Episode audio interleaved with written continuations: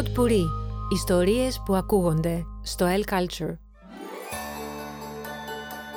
Είμαι η Πέπη Νικολοπούλου και ακούμε τη σειρά podcast «Μοιραζόμαστε χριστουγεννιάτικες εικόνες» με αφηγήσεις ιστοριών και τραγούδια. Μια ευγενική χορηγία των βιβλιοπολίων Public. Από τη γέννησή μας, ζούμε μέσα στις ιστορίες. Ιστορίες που μοιράζονται οι μεγάλοι για να αποκοιμηθούν τα παιδιά. Ιστορίες για να μας εξηγήσουν τα ανεξήγητα. Μύθους που σφυριλατούν τη σύμπνοια, τη συλλογικότητα, αλλά και βιβλία και κόμιξ και κινούμενα σχέδια, ακόμα και διαφημίσεις. Ζούμε με και μέσα από τις ιστορίες, δενόμαστε μαζί τους για όλη μας τη ζωή και μαθαίνουμε και εμείς να τις μοιραζόμαστε. Και οι ιστορίες έχουν δύναμη, είχαν και έχουν διαχρονικά τη δύναμη να πείσουν, να συνεπάρουν και να αλλάξουν συμπεριφορές. Και σήμερα εδώ έχουμε ετοιμάσει για τους μικρούς αλλά και τους μεγάλους φίλους μας, εκείνους που ακόμα οι ιστορίες τους συγκινούν, τους μαγεύουν, ένα podcast για να μοιραστούμε αληθινές χριστουγεννιάτικες ιστορίες. Ιστορίες που περιγράφουν γεγονότα που έγιναν στα αλήθεια. Μαζί μου έχω δύο πολύ αγαπημένους καλεσμένους. Τον αγαπημένο συγγραφέα παιδικών κοινωνικών βιβλίων Βασίλη Παπαθεοδόρου. Καλώς μας ήρθες Βασίλη. Καλώς σας βρήκα. Και την αγαπημένη ηθοποιό και σκηνοθέτηδα Ανέτα Κορτσαρίδου, μας έχει έρθει από το Βορρά. Καλώς μας ήρθες Ανέτα και εσύ. Καλώς σας βρίσκω. Χαίρομαι πάρα πολύ που σας έχω και τους δύο εδώ μαζί μας για να κάνω μια εισαγωγή για τον Βασίλη Παπαθεοδόρου που είμαι σίγουρη ότι οι περισσότεροι τον γνωρίζουν. Ε, για τα βιβλία του «Χνότα στο τζάμι», «Στη διαπασόν» και «Τη νύχτα που έσβησαν τα αστέρια» έχει τιμηθεί τρεις φορές με το κρατικό βραβείο παιδικής λογοτεχνίας το 2008, το 2010 και το 2019. Υπήρξε επίσης άλλες πέντε φορές υποψήφιος για το κρατικό βραβείο παιδικής και εφηβικής λογοτεχνίας, ενώ το 2015 τιμήθηκε με το βραβείο κοινού Public για το βιβλίο Το ημερολόγιο ενός δειλού. Και φυσικά φέτος είναι υποψήφιος της Ελλάδας για το Διεθνές Βραβείο Παιδικής Λογοτεχνίας Astrid Lindgren. Σωστά; Σωστά.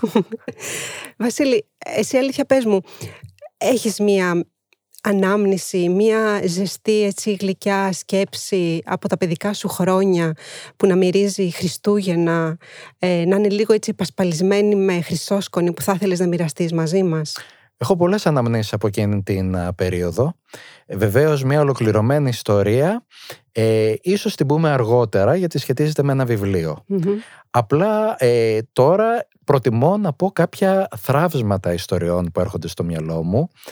Όπως για παράδειγμα όταν ήμουν μικρός και η μητέρα μου προσπαθούσε να φτιάξει τα μελομακάρονα χρονιά με τη χρονιά μέχρι να πετύχει τη συνταγή και άλλες φορές έβγαιναν χωρίς καλό μέλωμα, άλλες φορές έβγαιναν πάρα πολύ σκληρά, άλλες φορές έβγαιναν πάρα πολύ λασπωμένα μέχρι που στο τέλος μετά από πολλά χρόνια κατάφερε και έφτιαξε την τέλεια συνταγή.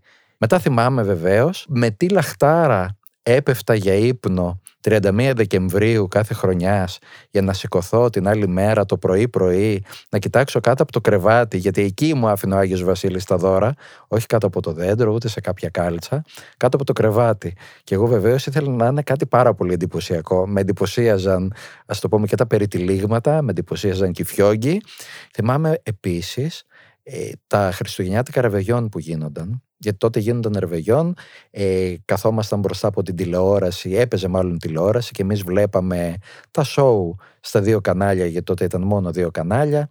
Και βεβαίως ε, θυμάμαι τις επισκέψεις που γίνονταν και που δυστυχώς στις μέρες μας έχουν σταματήσει να γίνονται. Δυστυχώς στις μέρες μας έχουν σταματήσει να γίνονται και τηλέφωνα.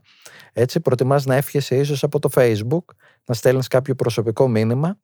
Τότε όμως γίνονταν επισκέψεις τα θυμάμαι με πάρα πολύ νοσταλγία. Δυστυχώς έχουν λείψει αυτές οι επισκέψεις στις μέρες μας.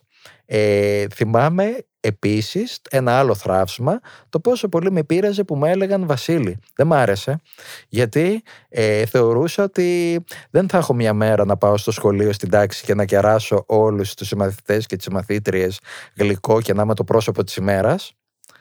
Οπότε έπεφτε η γιορτή μου το, το 15 των διακοπών και ήμουν λιγάκι στενοχωρημένος γιατί και τα γενέθλιά μου είναι μέσα Αυγούστου. Οπότε ποτέ δεν γυρνούσα του συμμαθητέ μου. Μας έφερες μυρωδιές, μας έφερες εικόνες, μας έφερες ήχους. Ε, όχι, ήχους δεν μας έφερες. Τα τρίγωνα κάλα δεν τα ακούσαμε. Μπορεί να τα ακούσουμε. Ε, Ασία Νέτα, Σκέφτεσαι κι εσύ κάτι που έχεις ξεχωρίσει μέσα σου και θυμάσαι έτσι πολύ έντονα από την παιδική σου ηλικία; Ε, ο Βασίλης μου θύμισε την αποτυχία της μητέρας μου για χρόνια, ε, κάποιο, αλλά το πήρε πολύ γρήγορα απόφαση. Δεν έφτιαξε ποτέ τις μελομακάρονα της προκοπής. Ήταν αδύνατον να το κάνει. Αυτό δεν μπόρεσε να το πετύχει ποτέ. Το πήραμε απόφαση αυτό. Δεν θα φάμε μελομακάρονα. Ε, εγώ θυμάμαι, ήμουνα μικρή και ήταν παραμονές Χριστουγέννων και η γιαγιά μου η Θοδόρα από τη Μικρασία που ήταν μαζί μας στο σπίτι έφτιαξε μπακλαβά, έφτιαχνε τον ωραιότερο μπακλαβά και το είχαμε βάλει πάνω σε ένα μεγάλο μπουφέτο ταψί και σκεπασμένο από πάνω με αλουμινόχαρτο για να, για να μην μπορέσει κανείς να το αγγίξει μέχρι να έρθουν οι μέρες που θα έπρεπε να το φάμε. Και σιγά σιγά εγώ πήγα κρυφά και άνοιξα το αλμινόχαρτο και πήρα από κάτω και δοκίμασα. Αυτή την, τη μνήμη τη, και τη γεύση, είναι η γεύση, η μυρωδιά, είναι όλες οι αισθήσεις. Την έχω ακόμα. Δεν έχω ξαναφάει τέτοιο μπακλαβά. Ήταν εκείνος ο μπακλαβάς για μένα. Μπορώ να φανταστώ. Ναι. και κάτι άλλο που μου θύμισε ο Βασίλης έτσι τώρα ήταν και πώς περιμέναμε να φτιάξει η μαμά το γεμιστό το κοτόπουλο. Εμείς δεν φτιάχναμε γαλοπούλα. Ε, ε, ε, και αυτό είναι κάτι το οποίο και εγώ το κάνω ακόμα και τώρα, γιατί μου φέρνει στο μυαλό την παιδική χαρά, ας πούμε, τη μνήμη. Μα τι ωραία. Τι ωραία. Εγώ θα έλεγα πριν να συνεχίσουμε την κουβέντα μας, αλλά να πάμε και λίγο σε χριστουγεννιάτικες αληθινές πραγματικά ιστορίες σαν αυτές που και εμείς θυμόμαστε, αλλά ε, και κάποιες άλλες που έχουν ε, γίνει βιβλία ε, και να μοιραστούμε με τους ακροατές μας κάποιες από αυτές. σήμερα έχουμε επιλέξει τρία πολύ αγαπημένα βιβλία. το ένα, το πολύ πολύ λατρεμένο για πολλά χρόνια, είναι του Βασίλη Παπαθεοδόρου, και ο τίτλος του είναι «Ναι Virginia, υπάρχει Άγιος Βασίλης», το οποίο κυκλοφορεί από τις ε, εκδόσεις Καστανιώτης. Ε, να κάνουμε μία μικρή εισαγωγή σε αυτό το βιβλίο, ε, για όσους δεν το γνωρίζουν. Το βιβλίο αυτό λοιπόν είναι βασισμένο στην αληθινή ιστορία της Virginia O'Hanlon, που ενέπνευσε πλήθος βιβλίων, ραδιοφωνικών και τηλεοπτικών εκπομπών και θεατρικών έργων. Πρόκειται για μια τρυφερή χριστουγεννιάτικη ιστορία που εκτελήσεται από τα τέλη του 19ου αιώνα μέχρι τις αρχές της δεκαετίας του 70. Όλα αρχίζουν το 1897, όταν η 8χρονη τότε Βιρτζίνια στέλνει ένα γράμμα στην εφημερίδα Sun της Νέας Υόρκης, γιατί σύμφωνα με τον μπαμπά της, για να γράφει κάτι η Sun πάει να πει πως είναι εξακριβωμένο, ρωτώντας για την ύπαρξη του Άι Βασίλη. Οι συντάκτες της εφημερίδας, έπειτα από πολλή σκέψη, αποφασίζουν να απαντήσουν στο ερώτημα που βασανίζει όλα τα παιδιά με ένα γράμμα του αρχισυντάκτη της. Νέα Υόρκη Χριστούγεννα 1897 Μπαμπά, υπάρχει Άγιος Βασίλης. Η οκτάχρονη Βιρτζίνια ίσα που άκουσε τον εαυτό της να προφέρει αυτά τα λόγια. Στεκόταν στο παράθυρο του σαλονιού και έβλεπε τα φώτα στο δρόμο να ανάβουν. Το χιόνι να πέφτει όλο και πιο πυκνό και τους ελάχιστους ανθρώπους που κυκλοφορούσαν να τρέχουν κρατώντας τα ψώνια τους. Σίγουρα θα πήγαιναν στα σπίτια τους θα είχαν τελειώσει τις δουλειές τους και θα βιάζονταν να γυρίσουν στις οικογένειές τους και στο αναμένο τους τζάκι. «Μπαμπά, υπάρχει Αγιος Βασίλης», της ξέφυγε για μία ακόμα φορά. Οι καμινάδες όλες σχεδόν της πόλης κάπνιζαν και στα παράθυρα των σπιτιών διακρίνονταν φωτάκια που τρεμόπαιζαν, ίσως από τα κεράκια των χριστουγεννιάτικων δέντρων και έκαναν τις διάφορες σκιές να κουνιούνται περίεργα. Παντού υπήρχε κάτι το εορταστικό Μπορεί να ήταν κάποια στολίδια στους δρόμους, από αυτά που έβαζαν οι εργάτες του Δήμου της Νέας Υόρκης στους φανοστάτες και στα δέντρα. Μπορεί να ήταν οι μυρωδιές που έβγαιναν από τις καπνοδόχους. Μυρωδιές όχι μόνο καμένου ξύλου, αλλά και χριστουγεννιάτικων γλυκισμάτων, κέικ και μπισκότων που φτιάχνονταν με βούτυρο, σοκολάτα και μέλι. Ή ίσως πάλι να ήταν και η γιορτινή διάθεση των ανθρώπων που περπατούσαν πιο ανάλαφρα, πιο ξέγνιαστα, τώρα που πλησίαζαν οι γιορτές. Η Βιρτζίνια όμως δεν ήταν ευτυχισμένη. Δεν ένιωθε όλη αυτή τη γλυκιά προσμονή και χαρά των εορτών. Νομίζει ακόμα πως υπάρχει Αγιος Βασίλης. Την κορόιδευαν τις τελευταίες μέρες τα παιδιά στο σχολείο και οι φίλοι της από τη γειτονιά, δείχνοντάς την υποτιμητικά. Το μικρό κορίτσι ντρεπόταν να λέει πως τα δώρα της τα έφερνε ο Άγιος και τα άφηνε κάτω από το χριστουγεννιάτικο δέντρο, αφού όλοι πίστευαν πως τα έβαζαν οι γονείς τους εκεί από το βράδυ, όταν έσβηναν τα κεριά και τις λάμπες πετρελαίου και έστελναν τα παιδιά για ύπνο. Βιρτζίνια, δεν υπάρχει Αγιο Βασίλης. Έχουμε μεγαλώσει πια και το ξέρουμε, προσπαθούσαν να της εξηγήσουν ο Τόμ και η Μπέτη, που έπαιζαν μαζί της σχεδόν κάθε απόγευμα και οι οποίοι ήθελαν να προστατέψουν τη φίλη τους από τα πειράγματα και τις κοροϊδίες των άλλων παιδιών στο σχολείο και στη γειτονιά. Πειράγματα που τις περισσότερες φορές ήταν κακόβουλα και πλήγωναν τη Βιρτζίνια. Κυρία, υπάρχει Αγιος Βασίλης, είχε ρωτήσει τις προάλλες στην τάξη και όλοι οι μαθητές της έσκασαν στα γέλια. Η δασκάλα έσμιξε τα χείλη της, μη ξέροντας την απαντήσει, και φρόντισε αμέσως να αλλάξει θέμα. Σσ, ησυχία! φώναξε στην τάξη, και όλα τα παιδιά συμμορφώθηκαν, γιατί ήξεραν πως, αν συνέχιζαν, η κυρία τους θα χρησιμοποιούσε το χάρακα για να τα τιμωρήσει, ή ίσως ακόμα να φώναζε και το διευθυντή, και τα παιδιά φοβόντουσαν πολύ το διευθυντή. Η δασκάλα όμως προτίμησε μετά από αυτό να συνεχίσει το μάθημα της γεωγραφίας και να τους μιλήσει για μακρινές και άγνωστες χώρες, χωρίς πια να κοιτά τη μικρή Βιρτζίνια, που είχε μείνει με την απορία ζωγραφισμένη στο πρόσωπό της. Ναι, υπάρχει και Άγιος Βασίλης και η κοκκινοσκουφίτσα και ο κακός λύκος και τα τρία γουρουνάκια, της έλεγαν τα παιδιά στο διάλειμμα, γελώντας μαζί της, και το μικρό κορίτσι δεν ήξερε που να πάει να κρυφτεί από την τροπή. Και όσο και να προσπαθούσε να τους εξηγήσει πως οι γονείς της δεν είχαν πει κάτι αντίθετο, τόσο περισσότερα γέλια τους προξενούσε. «Μπαμπά, υπάρχει Αγιος Βασίλης» ρώτησε ξανά η Βιρτζίνια, αυτή τη φορά πιο δυνατά. Ο κύριος Φίλιπ ο Χάνλον αναγκάστηκε να πάρει τα μάτια του από την εφημερίδα που διάβαζε, τη Σαν της Νέας Υόρκης, και να κοιτάξει για μια στιγμή σκεπτικά την κόρη του, που του είχε απευθύνει το λόγο. Έπειτα ξερόβηξε και άφησε την εφημερίδα πλάι του στην πολυθρόνα. Εκείνη τη στιγμή μπήκε στο σαλόνι η κυρία Οχάνλον, κρατώντας ένα μεγάλο χριστουγεννιάτικο σοκολατένιο κέικ και ο σύζυγός της της έριξε μια οικετευτική ματιά. Εκείνη όμως προσποιήθηκε πως τακτοποιούσε το τραπέζι, για να μην αναγκαστεί να απαντήσει.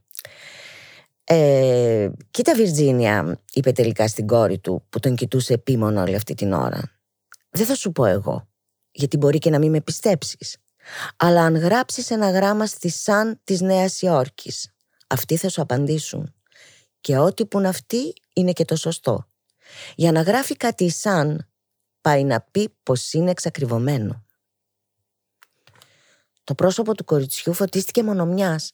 Γύρισε ξανά στο παράθυρο και άρχισε να παρατηρεί τις καμινάδες από τα τζάκια που άχνιζαν, προσπαθώντας να διακρίνει τον Άγιο Βασίλη, τα ελαφάκια του και το έλκυθρο. Μέσα της όμως ένιωθε ευχαριστημένη, γιατί αν έγραφε η Σαν, που ήταν η καλύτερη εφημερίδα της χώρας, ότι υπάρχει Άι Βασίλης, τότε σίγουρα θα ήταν αλήθεια και σωστό. Αυτό πια το ήξεραν και τα μικρά παιδιά, όπως αυτή. Εκείνο το βράδυ η μικρή Βιρτζίνια δεν είχε ύπνο. Αφού του την καληνύχτησαν οι γονείς της με ένα φιλί, βάζοντάς της στο κρεβάτι, άρχισε να στριφογυρνά, να ανακατεύει τα σκεπάσματα, να μην βολεύεται με το μαξιλάρι, να την ενοχλεί το φως απ' έξω. Νόμιζε πως άκουγε φωνές και τραγούδια, ήχους από την καμινάδα και ένα κουδούνισμα από τον ουρανό. Ήξερε βέβαια πως όλα ήταν της φαντασίας της, αλλά και πάλι δεν μπορούσε να ησυχάσει. Κρατώντας το αρκουδάκι της, ανασήκωσε τα σκεπάσματά της και κατευθύνθηκε προς το παράθυρο του δωματίου της. Στο δρόμο δεν κυκλοφορούσε κανείς, η ώρα ήταν περασμένη. Τα περισσότερα κεριά και οι λάμπες από τα σπίτια είχαν ήδη σβήσει. Μόνο η φανοστάτης αερίου στο δρόμο ήταν αναμένη. Για να γράφει κάτι η Σαν, πάει να πει πως είναι εξακριβωμένο, άκουγε τα λόγια του πατέρα της. Αυτό που της είχε πει λίγες ώρες πιο πριν, ξαναβουτώντας την εφημερίδα του. Είχε δίκιο. Η Σαν έλεγε πάντα την αλήθεια. Αν έγραφε πως υπάρχει Άγιος Βασίλης, τότε θα την πίστευαν όλοι. Και οι φίλοι της και οι συμμαθητές της και η δασκάλα της, όλοι. Θα σταματούσαν οι κοροϊδίες και τα πειράγματα. Και όλα τα παιδιά θα έρχονταν να της ζητήσουν συγγνώμη, να της πούν πως έκαναν λάθος και πως μόνο αυτή ήξερε την αλήθεια. Τη Βιρτζίνια όμως δεν την πολύ ένοιαζε η συγγνώμη των συμμαθητών της, ούτε η επιδοκιμασία της δασκάλας της. Την ένοιαζε μόνο να υπάρχει Άγιος Βασίλης. Τίποτε άλλο. Αυτό ήταν. Θα έγραφες στη Σαν. Και μάλιστα όχι το επόμενο πρωί, ούτε την Κυριακή μετά την εκκλησία. Θα έγραφε το ίδιο βράδυ κιόλας. Τέτοια πράγματα δεν μπορούν να περιμένουν.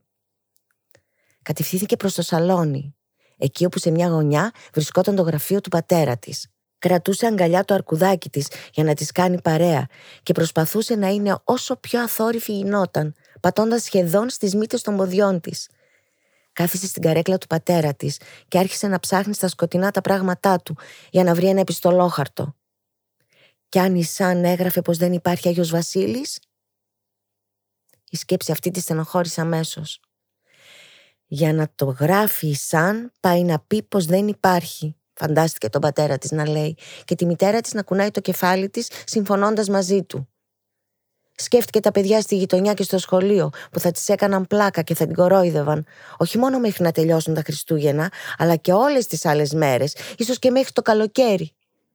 Φαντάστηκε τη δασκάλα της να την κοιτά με απογοήτευση και να συζητάει με το διευθυντή ότι πρέπει να φωνάξουν τους γονείς της και να τους μιλήσουν για την κόρη τους. Για μια στιγμή η Βιρτζίνια δίστασε. Ίσως τελικά να διάβαζε πράγματα που δεν θα της άρεσαν. Ίσως κιόλας να γελούσαν μαζί της στην εφημερίδα και μετά να πετούσαν το γράμμα της. Άφησε κάτω την πένα που μόλις είχε πιάσει και παραμέρισε το χαρτί. Κατευθύνθηκε προς το παράθυρο και κοίταξε ψηλά στον ουρανό τα αστέρια που φεγκοβολούσαν.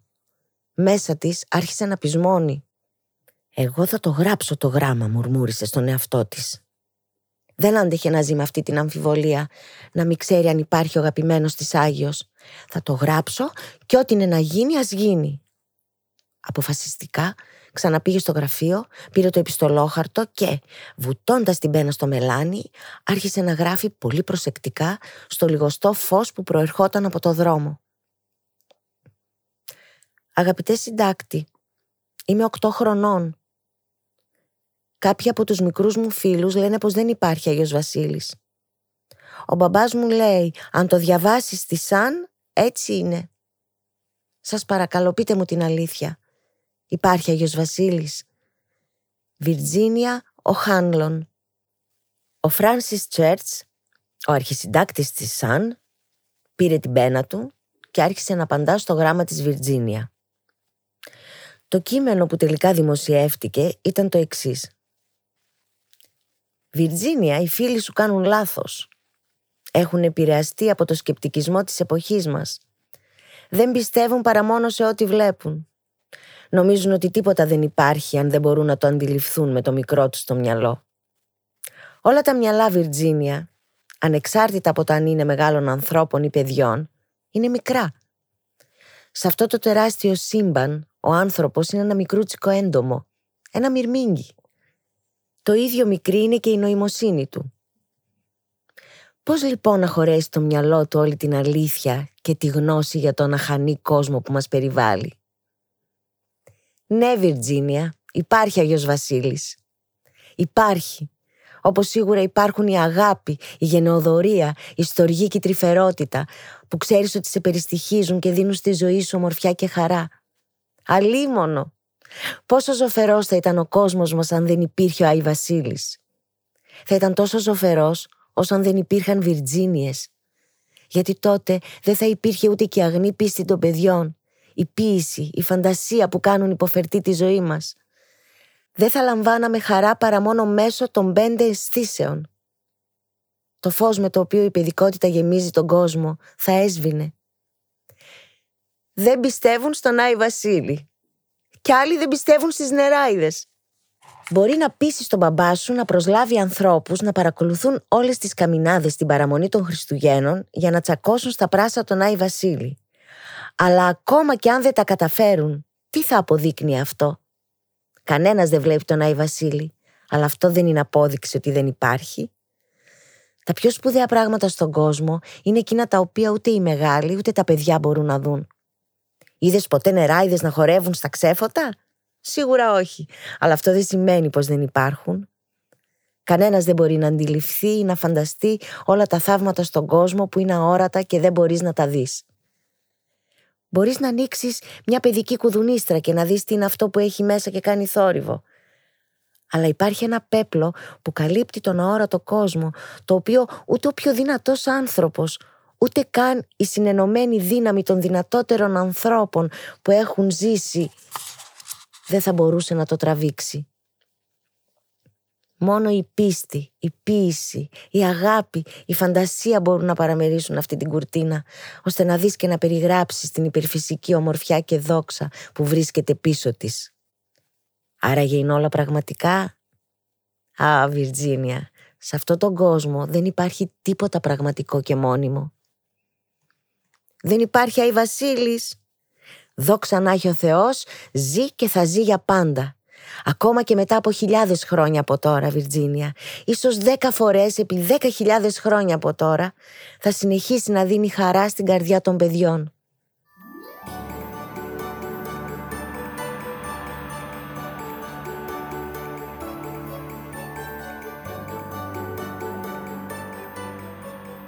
Υπέροχο. Ε, είναι, είναι πολύ ωραίο. Είναι πολύ ωραίο κείμενο. Είναι φοβερή ιστορία.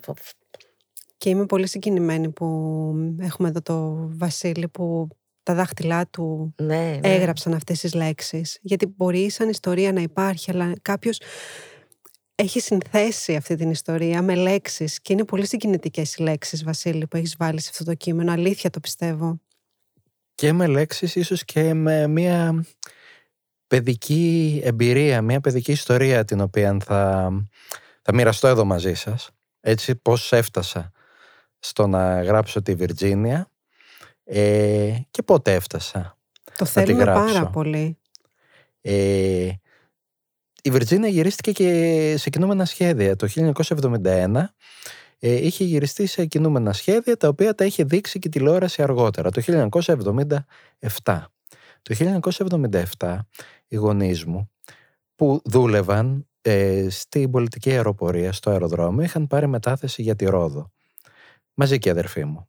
Και εγώ ζούσα στην Αθήνα γιατί υπήρχαν κάποιες υποχρεώσεις με τον παππού και τη γιαγιά. Πήγαινα στη Ρόδο μόνο Χριστούγεννα, Πάσχα και καλοκαίρια.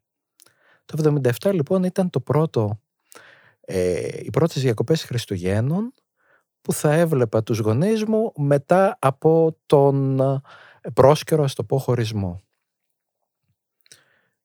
Πήγα και μέσα στην ε, χαρά της ε, επανένωσης, ε, ανοίγω εκείνες τις μέρες στην τηλεόραση και βλέπω τον Evergreen υπάρχει Άγιος Βασίλης στα καινούμενα σχέδια που είχαν γυριστεί έξι χρόνια νωρίτερα, το 1971. Και θυμάμαι, το θυμάμαι ακόμα και τώρα, το τι εντύπωση μου είχαν κάνει, έλεγα τι ωραία που θα ήταν να έλεγα εγώ αυτή την ιστορία, να ήταν μια δικιά μου ιστορία και να την είχα πει, να την είχα γράψει, να την είχα γυρίσει, δεν ξέρω. Πάντως με είχε εντυπωσιάσει τόσο πολύ και η ιστορία και τα κινούμενα σχέδια που ίσως και να φύτρωσε, ας το πούμε, ο πρώτος συγγραφικός σπόρος μέσα μου, αν μπορώ να το πω έτσι. Θυμόμουν όχι μόνο τη Βιρτζίνια, θυμόμουν τον εαυτό μου σαν παιδί του 1977 να βρίσκει ξανά την οικογένειά του, να ανοίγει την τηλεόραση και να μαγεύεται από αυτή την ιστορία. Και αυτό μου έδωσε και την δύναμη και, την, και με έβαλε μέσα σε αυτή τη χριστουγεννιάτικη ατμόσφαιρα. Μου έδωσε την απαιτούμενη, ας το πούμε, θαλπορία, αν μπορώ να το πω έτσι, οι αναμνήσεις που είχα πριν από 35 χρόνια, ε, ούτως ώστε να κάτσω και να γράψω αυτό το βιβλίο. Και ήθελα να δώσω στο βιβλίο ε, έναν αέρα, αν μπορώ να το πω έτσι, ε, ουμανιστικό ότι ο καθένας μπορεί να είναι Άγιος Βασίλης για τον εαυτό του, ο καθένας μπορεί να είναι Άγιος Βασίλης για τους άλλους. Δεν είναι δύσκολο με την αγάπη, ε, με τη βοήθεια και με την προθυμία να συμπαραστέκεσαι στα άτομα που το, χρειάζεσαι, που, τα, που το χρειάζονται. Ε, μπορείς και εσύ να γίνεις Άγιος Βασίλης για τους άλλους. Τη συνέχεια φυσικά του βιβλίου μπορείτε να την αναζητήσετε πραγματικά γιατί αξίζει. Είναι ένα βιβλίο που αξίζει να το έχουμε όλοι στις βιβλιοθήκες μας και να το ανασύρουμε όχι μόνο τις εορτές. Πάντως εγώ προσωπικά σε ευχαριστώ πολύ Βασίλη για αυτή την ιστορία, αλήθεια σου λέω. Πάμε λοιπόν στο δεύτερο βιβλίο μας που και αυτό είναι ένα συγγραφικό έργο του Βασίλη Παπαθεοδόρου κυκλοφορεί και αυτό από τις εκδόσεις Καστανιώτης. Το βιβλίο έχει τίτλο «Ο Άι Βασίλης στο ραντάρ». Το ημερολόγιο εκείνη τη μέρα έδειχνε 24 Δεκεμβρίου του 1955. Βρισκόμαστε στην αεροπορική βάση Νόραντ των Ηνωμένων Πολιτειών και ο σμήναρχος Χάρι Σουπ σήκωνε το απόρριτο στρατιωτικό τηλέφωνο έκτακτης ανάγκης. Στην άλλη άκρη της γραμμής, ένα μικρό αγόρι του ζητάει να μιλήσει με τον Άι Βασίλη. Ούτε πίστευε ότι θα ήταν ποτέ δυνατόν από ένα τυπογραφικό λάθος να ξεκινήσει το πιο παράξενο έθιμο. Από τότε, κάθε χρόνο την ίδια μέρα, στην πόλη του Colorado Springs, οι αξιωματικοί της βάσης απαντούν σε κλήσεις μικρών παιδιών, δίνοντας πληροφορίες για το ταξίδι του αγαπημένου τους Άγιου.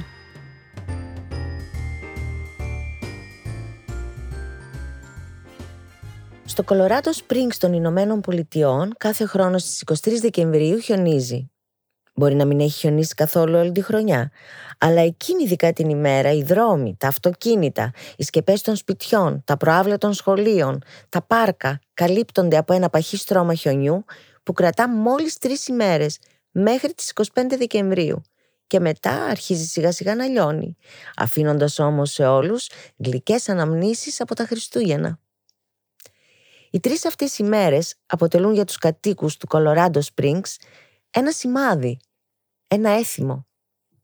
Μας θυμήθηκε και φέτος ο καιρός, λένε ο ένας τον άλλον, γεμάτη χαρά και αισιοδοξία για τον καινούριο χρόνο που έρχεται, αλλά προπάντων γεμάτη ευχαρίστηση για αυτή την όμορφη συνήθεια της φύσης που επαναλαμβάνεται σταθερά για πάνω από 50 χρόνια.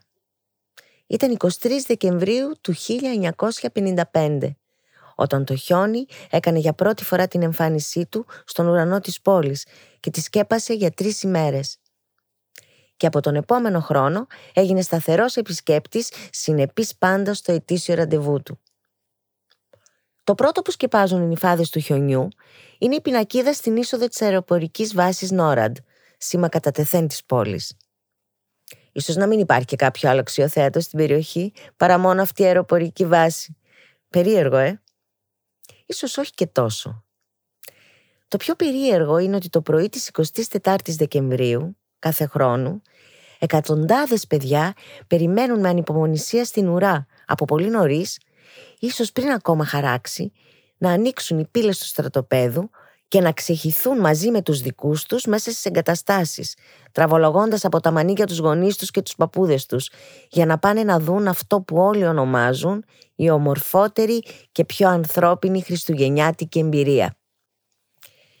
Για δύο ημέρες το στρατόπεδο μεταμορφώνεται σε μια παραμυθένια πόλη για τα παιδιά.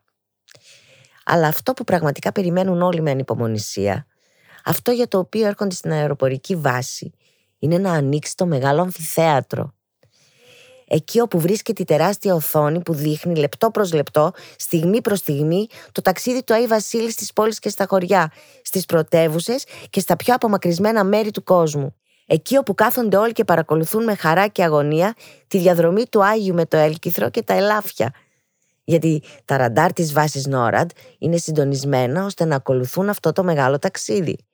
Πέντε, τέσσερα, τρία, δύο, ένα! Φωνάζουν όλοι μαζί τους αριθμούς και στο ένα γίνεται η σύνδεση με το χωριό του Άι Βασίλη στη Λαπωνία. Και μέσα σε όλο αυτό τον ενθουσιασμό που επικρατεί, λίγοι είναι αυτοί που δίνουν σημασία σε ένα γεράκο, ο οποίος έχει ντυθεί η Βασίλης και βρίσκεται καθισμένος σε μια άκρη του στρατοπέδου. Δεν τον κρατάνε τα πόδια του, ούτε έχει τη ζωντάνια και τη δύναμη να σηκώσει στην αγκαλιά του μικρά παιδιά.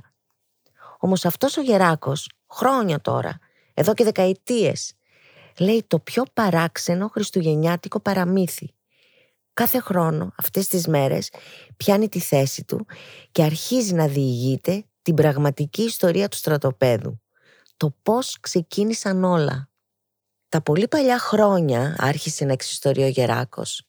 Η χώρα μας είχε μεγάλη έχθρα με μια άλλη χώρα που την έλεγαν Ρωσία. Η Ρωσία ήταν η κόκκινη, εμείς ήμασταν οι μπλε. Οι δύο χώρες είχαν λοιπόν τόση μεγάλη έχθρα μεταξύ τους που η μία ήθελε να καταστρέψει την άλλη. Εδώ, στο στρατόπεδο αυτό, βρισκόταν ένα κέντρο παρακολούθησης των αεροπλάνων, ένα κέντρο εξοπλισμένο με ραντάρ. Οι αξιωματικοί και το εκπαιδευμένο προσωπικό έλεγχαν με τα μηχανήματά τους αν υπήρχε κάποια απειλή από τους κόκκινους. Αυτό έπρεπε να το κάνουν συνέχεια, 24 ώρες το 24ωρο. Η ασφάλεια της πατρίδας τους, της πατρίδας μας, ήταν στα χέρια τους και μέσα στην κεντρική αίθουσα επιχειρήσεων, από όπου ελέγχονταν όλα τα ραντάρ, βρισκόταν και ένα κόκκινο τηλέφωνο. Ένα τηλέφωνο που δεν χτυπούσε ποτέ και όλοι ήξεραν ότι αν χτύπαγε έστω και μία φορά, τότε αυτό θα σήμαινε πόλεμο. Όλοι έκαναν κάθε μέρα τη βάρδιά τους και το καθήκον τους έχοντας αυτό το φόβο. Μην τυχόν χτυπήσει το τηλέφωνο. Ευτυχώς δεν χρειάστηκε να σηκώσει ποτέ κανείς το κόκκινο ακουστικό. Ο Γεράκος σταμάτησε για λίγο την εξιστόρηση και έριξε μια ματιά στα λιγοστά παιδάκια που τον παρακολουθούσαν. Στην παρέα τους είχαν προσθεθεί και κανένα δυο ακόμα. Παρατήρησε πως τώρα τον άκουγαν γεμάτα ενδιαφέρον και περιέργεια. Χαμογέλασε ευχαριστημένος και, για να μην χάσει το ακροατήριο το ενδιαφέρον του, βιάστηκε να συνεχίσει την αφήγησή του με μεγαλύτερο πάθος και ενθουσιασμό. Έτσι λοιπόν το τηλέφωνο παρέμενε βουβό. Μέχρι εκείνη τη μοιραία βραδιά. Τη νύχτα της 24ης Δεκεμβρίου 1955. Λοιπόν, παιδιά, άντε να κάνουμε και αυτή τη βάρδια και να πάμε σπίτια μας να γιορτάσουμε, είπε ο Σμήναρχο Χάρη Σουπ στους τρεις αξιωματικούς που θα έμεναν μαζί τους στην αίθουσα επιχειρήσεων εκείνο το απόγευμα. Τον Τζο, που είχε πάθος με τη φωτογραφία, τον Άνταμ, έναν τροπαλό νεαρό που πάντα υπάκουγε στις διαταγές των ανωτέρων του, και τον καυγατζή Πάτρικ, που όλο ήθελε να κάνει το δικό του. Ο Πάτρικ ήταν πολύ δύσκολος άνθρωπος, δεν άκουγε κανέναν, ήταν απίθαρχος και συνέχεια δημιουργούσε φασαρίες. Κανείς δεν ήθελε να συνεργάζεται μαζί του. Όλοι τον έβρισκαν ενοχλητικό, αλλά και τον φοβόντουσαν. Μόνος ο Σμήναρχος Σουπ τον συμπαθούσε. Ίσως επειδή καταλάβαινε ότι ο νεαρός ήθελε πάνω απ' όλα ζεστασιά και αγάπη για να ξεχάσει τα δύσκολα παιδικά χρόνια που είχε περάσει. «Μια φωτογραφία, ελάτε να σας τραβήξω μια φωτογραφία», είπε ο Τζο, έχοντας ετοιμάσει ήδη τη μηχανή του και περιμένοντας τους άλλους να στηθούν σε μια πόζα. Και έτσι κύλησαν άλλες δύο ώρες περίπου με τους τέσσερις άντρες αμήλυτους και απορροφημένους στα καθήκοντά τους. Ήταν φανερό ότι όλοι βιάζονταν να τελειώσει η βάρδια και να πάνε στις οικογένειές τους. Και εκείνη ακριβώς τη στιγμή χτύπησε το κόκκινο τηλέφωνο, κάνοντας τους τέσσερις άντρες να παγώσουν έντρομοι στις θέσεις τους. Κόκκινο τηλέφωνο άρχισε να τραβλίζει ο Άνταμ. Στέκονταν και οι τέσσερις ακίνητοι, ακούγοντας τη συσκευή να χτυπά και να ξαναχτυπά, χωρίς να ξέρουν τι έπρεπε να κάνουν. Πρώτη φορά συνέβαινε αυτό. Δεν υπήρχε ποτέ άλλοτε κανείς που να έχει ακούσει τον ήχο αυτού του τηλεφώνου. Στις θέσεις σας αμέσως, πρόσταξε ο Σμήναρχο Χάρη. Αμέσως ο Άνταμ ξαναγύρισε στην οθόνη του, ενώ ο Πάτρικ άρχισε να φοράει τη στολή του πιλότου. Ο Τζο έτρεξε στις γύρω αίθουσες φωνάζοντας από το διάδρομο «Συναγερμό! Στο κόκκινο τηλέφωνο!» Ακολούθησε μεγάλη αναταραχή στο κτίριο. Σμινίτες και αξιωματικοί πετάγονταν από παντού πανικόβλητοι, χωρίς να ξέρουν τι να κάνουν. Οι πιο πολλοί έτρεχαν στο θάλαμο επιχειρήσεων, εκεί όπου το κόκκινο τηλέφωνο εξακολουθούσε να χτυπά. «Στα ραντάρ δεν βλέπω τίποτα», φώναξε ο Άνταμ, φοβίζοντας ακόμα περισσότερο τους υπόλοιπους. Μα πού να ήταν ο εχθρός, πόσο αόρατοι μπορούσαν να γίνουν οι κόκκινοι. Ο Χάρη πήρε επιτέλους την απόφαση και σήκωσε το ακουστικό με χέρια που έτρεμαν. Περίμενε να ακούσει κάποιον ανώτατο αξιωματικό να του λέει για πόλεμο. Ο... «Ορίστε», είπε με φωνή που προσπαθούσε να την κρατήσει ήρεμη. Ο φόβος του όμως δεν τον άφηνε. Και τότε, από την άλλη άκρη της γραμμής, άκουσε μια παιδική φωνή. Θέλω να μιλήσω με τον Άι Βασίλη. Μήπως ξέρετε που θα τον βρω;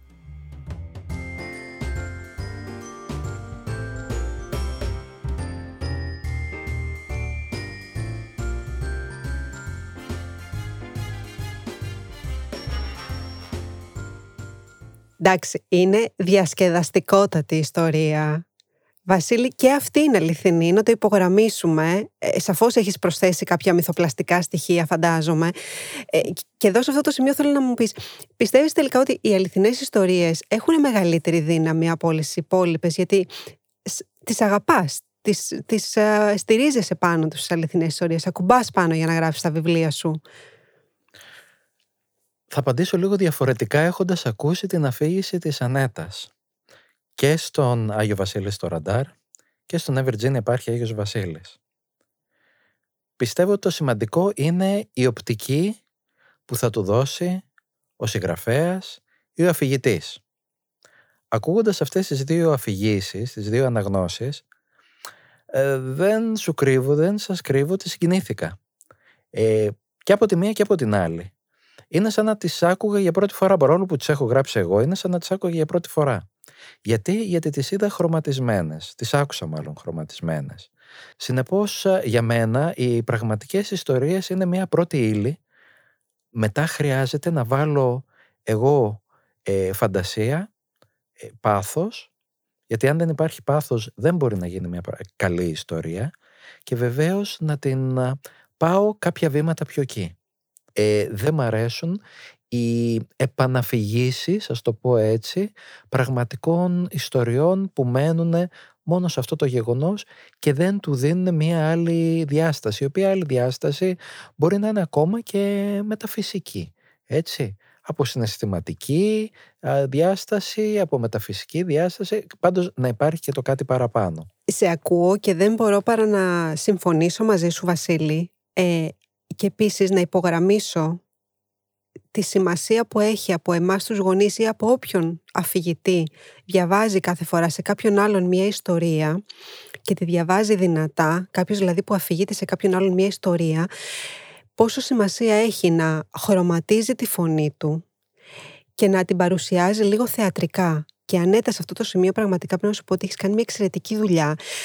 Πες μας λίγο για, να ακούσουν και όσοι μπορεί να μην γνωρίζουν το, το έργο σου. Ε, πες μου λίγα λόγια για σένα, Νέτα. Τι κάνεις αυτή την ε, εποχή, με τι ασχολείσαι; Αυτή τη στιγμή έχω μια συμμετοχή στις Αγρίες Μέλισσες, το πολύ γνωστό σύριαλ και είμαι πολύ χαρούμενη αυτό και πηγαίνω μετά στη Θεσσαλονίκη γιατί εκεί είναι το εργαστήρι θεάτρου που έχω, ο κύκλος της Μελπομένης και έχω τμήματα για παιδιά, εφήβους και ενήλικες. Εγώ αυτό που κάνω είναι να βγάζω μέσα από το, το κείμενο που διαβάζω, που αφηγούμε, τη δική μου αλήθεια και τη, την αλήθεια του κειμένου. Αυτό δηλαδή ούτε να... Γιατί τα παιδιά τα καταλαβαίνουν όλα. Δεν χρειάζεται ούτε να κάνεις ότι παίζεις, να το κάνεις παιδιάστικα κτλ. Όσο πιο ενήλικα και όσο πιο πραγματικά και αληθινά μιλήσεις στα παιδιά, τόσο πιο πολύ ε, σε, σε εμπιστεύονται, σε παρακολουθούν, σε, επικοινωνούν μαζί σου. Ναι. Ε, πολύ σωστό και ε, νομίζω σε αυτό θα συμφωνήσετε και οι δυο σας, ότι είναι πολύ σημαντικό τελικά, άσχετα από την ηλικία κάποιου, δηλαδή ακόμα και εμείς οι ενήλικες, είναι πολύ σημαντικό να ακούμε την ιστορία πολύ συχνά από κάποιον άλλον. Ε, δεν ξέρω, Βασίλη, και εσύ αν συμφωνείς σε αυτό. Είναι, ακούγεται, είδες, σε ακούω τώρα που έλεγες πόσο πολύ συγκινήθηκες από την αφήγηση της Ανέτας. Ε, για μένα είναι κάτι σαν σχολείο, ας το πω εντός εισαγωγικών τώρα αυτό το podcast. Γιατί ε, γράφεις είσαι μόνος σου, έχεις στο μυαλό σου ένα υποθετικό κοινό, αλλά δεν είσαι εσύ στη θέση του κοινού. Και τώρα ακούς αυτό που έχεις γράψει, είσαι εσύ το κοινό και το βλέπεις κάπως διαφορετικά, δηλαδή το προσλαμβάνεις κάπως διαφορετικά. Ελπίζω να αρέσουν και στους ακροατές μας. Ε, πριν περάσουμε στην τρίτη και τελευταία ιστορία μας για αυτό το επεισόδιο, ε, Βασίλη, τι ετοιμάζεις αυτή την περίοδο, τι να περιμένουμε από σένα, εμείς που σε αγαπάμε και περιμένουμε κάθε φορά τα καινούρια σου έργα, να τρέξουμε στα ράφια των βιβλιοπολίων, να αποκτήσουμε κάτι καινούριο; Έχει κυκλοφορήσει ήδη πριν από λίγες μέρες, λίγες εβδομάδες, τα χνότα στο τζάμι, είναι ένα νεανικό μυθιστόρημα το οποίο είχε βγει στον κέντρο το 2007 και βγήκε φέτος στις εκδόσεις Καστανιώτη επανακυκλοφορία αλλά αναθεωρημένη έκδοση. Δηλαδή έκατσα και την ξαναδούλεψα. Άλλαξα αρκετά πράγματα από εκεί μέσα όχι στην, στη δομή στο σενάριο αλλά κατά κάποιο τρόπο ε, κατά κύριο λόγο μάλλον λεκτικά, λεξιλογικά ούτως ώστε να έχει ένα καλύτερο τέμπο το κείμενο ε, επειδή είμαι και υπεύθυνο των παιδικών και ε, νεανικών εκδόσεων στον Καστανιώτη, ε, αυτή την περίοδο ασχολούμαι με κείμενα άλλων, ε, διαβάζω, ε, επιμελούμε και προχωρώ κείμενα που αξίζουν να βγουν σε βιβλίο, να γίνουν εικονογραφημένα κτλ. Και θέλω να δίνω ε, δημιουργική διέξοδο σε νέες φωνές. Μπράβο, υπέροχα. Συνεχίστε λοιπόν, καλή δύναμη. Ε, πάμε λοιπόν στο τρίτο και τελευταίο μας βιβλίο για το σημερινό podcast. Έχουμε επιλέξει ένα από το βιβλίο από τις εκδόσεις Μετέχμιο, το ωραιότερο χριστουγεννιάτικο στολίδι της Αγγελικής Δαρλάση. Αυτή είναι η ιστορία ενός ξεχωριστού χριστουγεννιάτικου στολιδιού που κρέμεται σε ένα χριστουγεννιάτικο δέντρο κάπου σε ένα σπίτι, σε μια χώρα από τις πολλές του κόσμου. Αλλά ταυτόχρονα είναι και η ιστορία μιας μικρής εκεχηρίας σε έναν μεγάλο και άγριο πόλεμο, όταν μέσα από τα χαρακόμματα εμφανίστηκαν χριστουγεννιάτικα δεντράκια.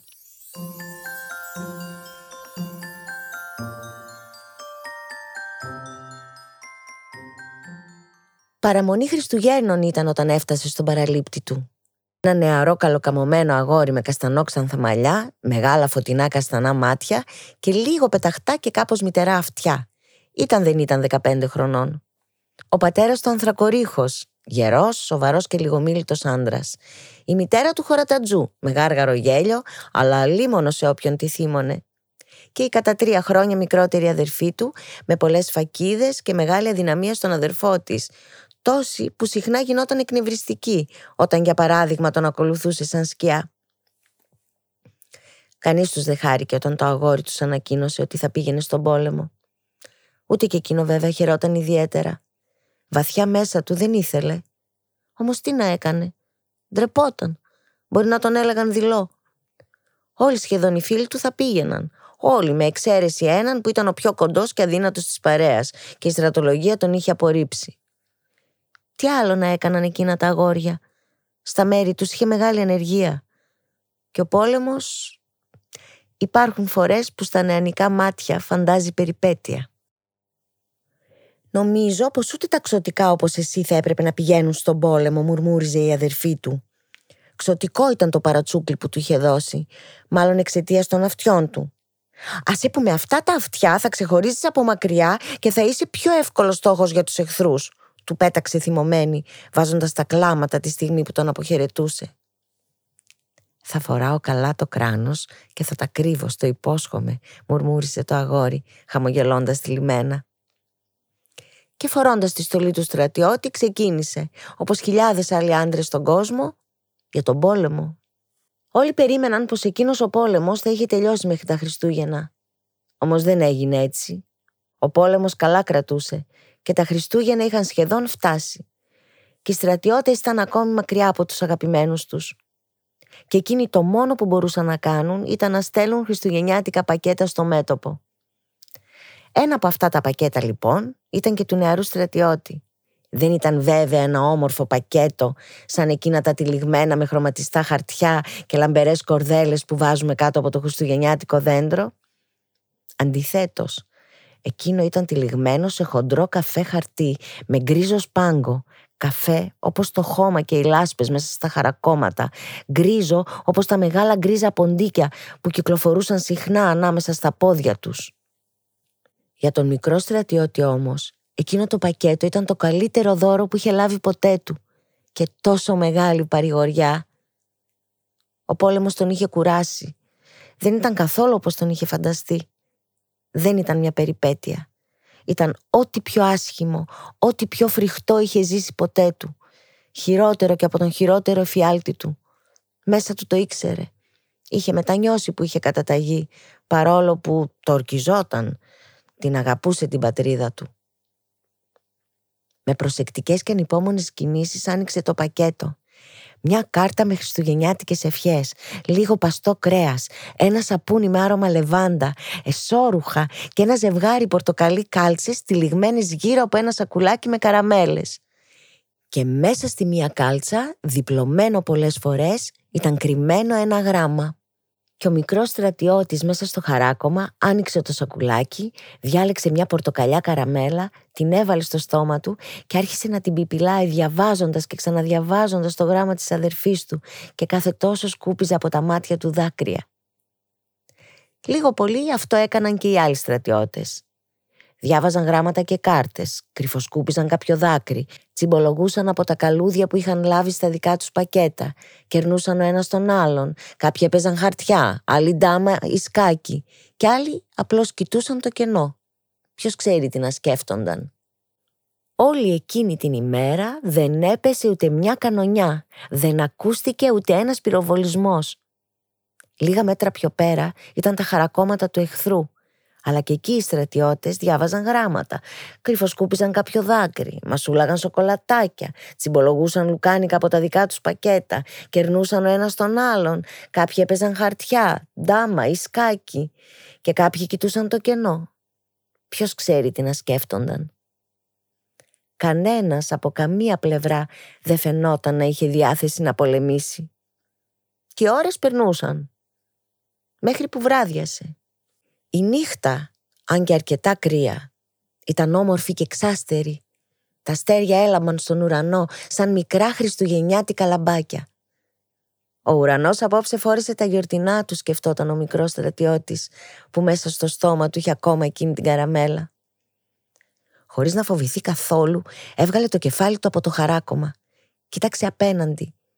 Λίγα μόλις μέτρα από την ουδέτερη ζώνη βρισκόταν το χαράκομα του εχθρού, ένα στολισμένο δέντρο με κεριά έλαμπε εκεί στην άκρη του. Και ο μικρός στρατιώτης δεν μπορούσε να πάρει το βλέμμα από πάνω του. Και τότε, από εκεί απέναντι άρχισε να ακούγεται ένα τραγούδι. Οι εχθροί τραγουδούσαν. Ο μικρός στρατιώτης δεν καταλάβαινε τα λόγια αφού τραγουδούσαν στη γλώσσα τους, αλλά αναγνώριζε τη μελωδία. Ήταν η μελωδία της Άγιας Νύχτας. Κι έτσι, εντελώς αυθόρμητα, άρχισε να τραγουδάει και εκείνος στη γλώσσα του. Δεν ήταν ο μόνος, πολλοί από τους συμπολεμιστές του τραγουδούσαν. Στην αρχή σιγανά και έπειτα όλο και πιο δυνατά και όλο και περισσότεροι τραγουδούσαν. Μέσα από εκείνα τα λαγούμια που κρύβονταν και πολεμούσαν, οι δυο εχθροί τραγουδούσαν ο καθένας στη γλώσσα του το ίδιο τραγούδι, σαν μια τέλεια συντονισμένη χοροδία. Ήταν από τις πιο όμορφες εκτελέσεις της Άγιας Νύχτας που έχει ακουστεί ποτέ. Χριστουγεννιάτικη μαγεία σκέφτηκαν όλοι όταν τελείωσε το τραγούδι. Τώρα δεν ακουγόταν τίποτα. Μοναχά μια σιωπή. Σαν γαλήνη. Τι ωραία ιστορία, Νέτα. Πάρα πολύ ωραία ιστορία. Φαντάσου, φαντάσου πραγματικά να βρισκόμασταν εκεί. Πόσες διαφορετικές λέξεις, ευχές, μπορεί να άκουγες σε διαφορετικές γλώσσες. Merry Christmas. Um, Joyeux Noël. Uh, bon Natal. Uh, frohe Weihnachten.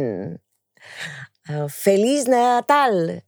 Uh, Feliz Navidad. Νομίζω ότι πήραμε μία μικρή έστω, αλλά γεμάτη γεύση Χριστουγέννων με αυτές τις πολύ όμορφες ιστορίες. Εύχομαι προσωπικά εγώ ολόψυχα οι άνθρωποι να συνεχίσουν να ζουν τόσες όμορφες ιστορίες στη ζωή τους και να βρίσκονται κάποια γλυκά στόματα να τις μοιράζονται με όλους τους ανθρώπους για να μην χαθεί αυτή η μαγεία. Ε, Ανέτα Βασιλή, σας ευχαριστώ ολόψυχα που ήσασταν μαζί μας σήμερα. Εμείς ευχαριστούμε. Και εμείς ευχαριστούμε. Ε, δεν ξέρω αν έχετε μία ευχή για τους ακροατές μας, για τις μέρες αυτές που έρχονται. Ανέτα. Εγώ θέλω να πω καλά Χριστούγεννα σε όλους, με υγεία και αγάπη και ε, ε, εύχομαι οι άνθρωποι να βρίσκουν πάντα τη δύναμη να μπορούν να ξανασηκωθούν και να προχωράνε παρακάτω. Πάρα πολύ ωραία ευχή αυτή. Βασίλη. Εγώ θα πω ότι με, με καλύψατε βεβαίως και οι δύο με τις ευχές σας. Ε, πέρα από τα χρόνια πολλά, θέλω να πω πάνω απ' όλα υγεία και αυτό το καταλαβαίνουμε τώρα ότι δεν είναι και τόσο κούφια αυτή η ευχή που λέμε εδώ και χρόνια υγεία πάνω απ' όλα, έτσι. Ε, θα ευχηθώ χιούμορ στη ζωή μας και θα ευχηθώ και μια εσωτερική γαλήνη γιατί ακούγοντας αυτές τις ιστορίες πράγματι και εμένα γαλήνεψε η, η ψυχή μου ας το πούμε έτσι θα ευχηθώ και μια εσωτερική γαλήνη στους α, ακροατές Γιατί είναι αλήθεια ότι αυτή την περίοδο είμαστε όλοι λιγάκι κάπως τσιτωμένοι, κάπως εκνευρισμένοι, κάπως α, περιορισμένοι, κάπως ψαχνόμαστε για να αρχίσουμε έναν καυγά ενδεχομένως. Ε, οπότε θα ευχηθώ αυτό. Ωραία μοίρασμα ευχών για το τέλος. Έτσι, να ζούμε δυνατά, να διαβάζουμε δυνατά, να ακούμε δυνατά και να αισθανόμαστε δυνατά. Σας ευχαριστώ πολύ και πάλι. Καλά Χριστούγεννα. Καλά Χριστούγεννα. Καλά Χριστούγεννα.